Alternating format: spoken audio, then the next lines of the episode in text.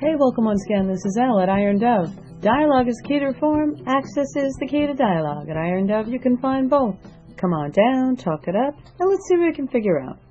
I had the most unpleasant conversation this weekend with one of my kids. And uh, the thing that made it the most unpleasant was that I actually found that society's views had seeped into his young little brain. And because I don't actually get paid for the mom job, his perception is that it's not a real job because only real jobs make money. And you know, he was very honest with me about it was said. He was upset about something and we were having a conversation and he was being a little bit mean, but he was also being very honest about what he thought and how he felt.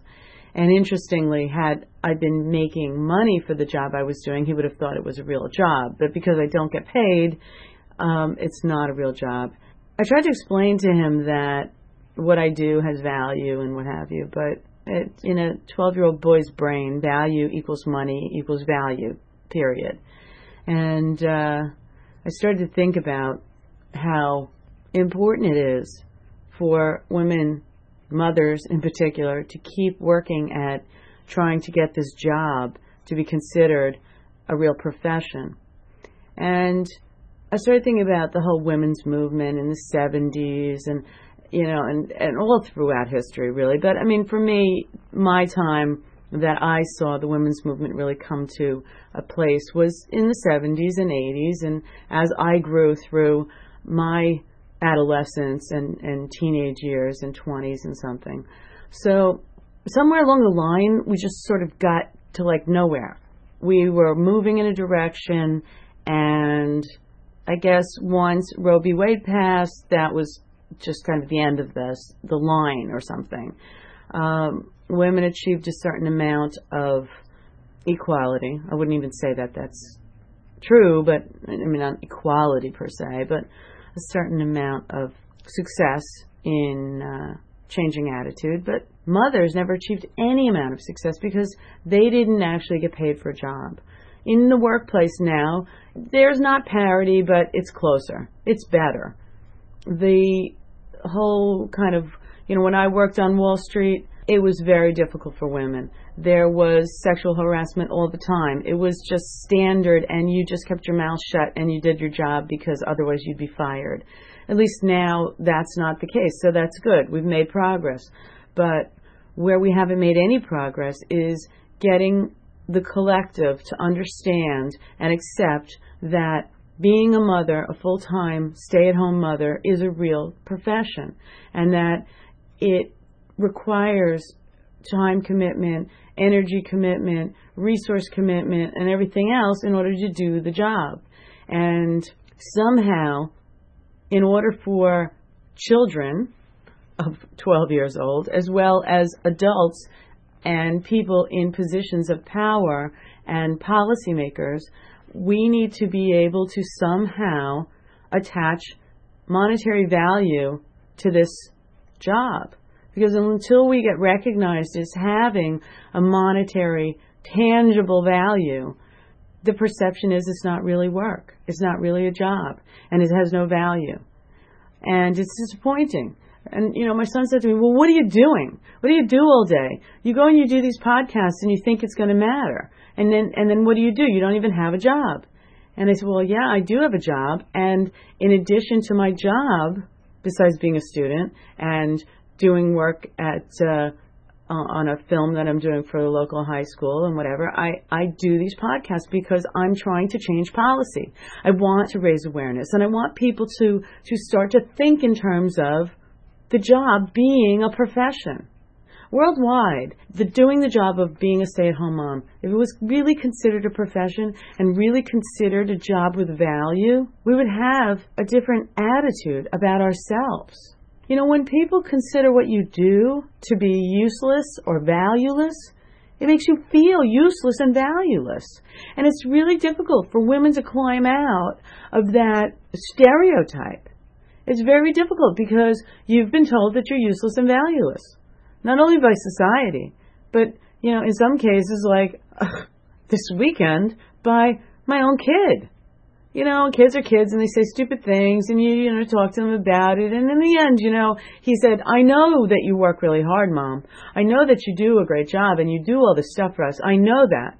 But the rest of the world doesn't care because you don't get paid. So it's not a real job. And that, pretty much, in the simplest terms, is the problem. I don't know how we get to a solution. I don't know how we get legislation to be written, but that's the direction that I really feel we need to be working towards. And that's the direction that I've committed myself to be working towards. And there's going to be a time when my kids eventually grow up, move on, and I won't need to be a stay at home mom full time anymore. And I can go back into the city and do what I do as a creative artist and designer and whatever and get a regular full time job. And then I guess I'll have that value of being a person who works and receives a salary, even though I've been working all these years full time, in addition to my freelance work that I do. Thank goodness for my freelance work, or I really think I probably would feel like I have no value, even though I work my butt off.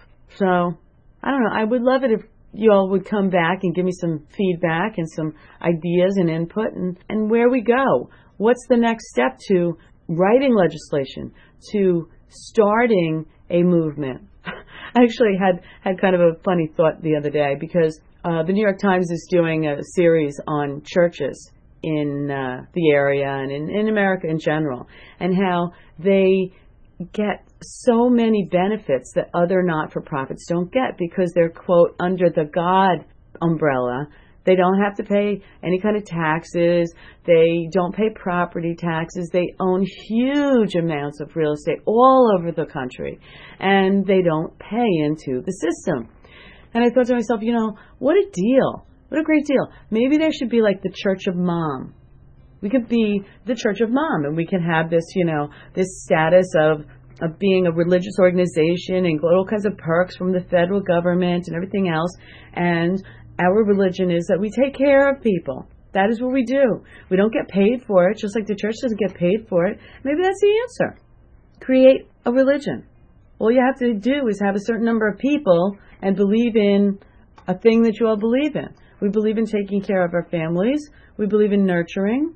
We believe in teaching wrong from right and making sure that everybody's heart and mind and bodies are clean and healthy and well kind of actually sounds a little bit like what religion is supposed to do, although it just never seems to be successful, really. I mean, mothers are a heck of a lot more successful at doing those things that religion seems to think they can do than um, than religion is. So, so maybe that's what I'll do.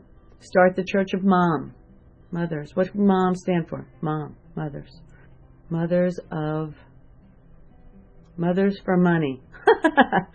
no, I don't know. Come on down and, and give me some feedback and give me some names. But it's a thought. I thought it was pretty interesting. We could honor the goddess within, and uh, and we could pay each other. oh my god, it's getting pathetic. It really is getting pathetic. I'm starting to lose it completely. Stupid job, you know. When your own kid doesn't think it's a job, boy, oh boy, what are you going to do? Anyway, come on down, drop me a note, and let me know what you think. I'd really love to know. Till next time, this is Ellen Iron Dove, signing out.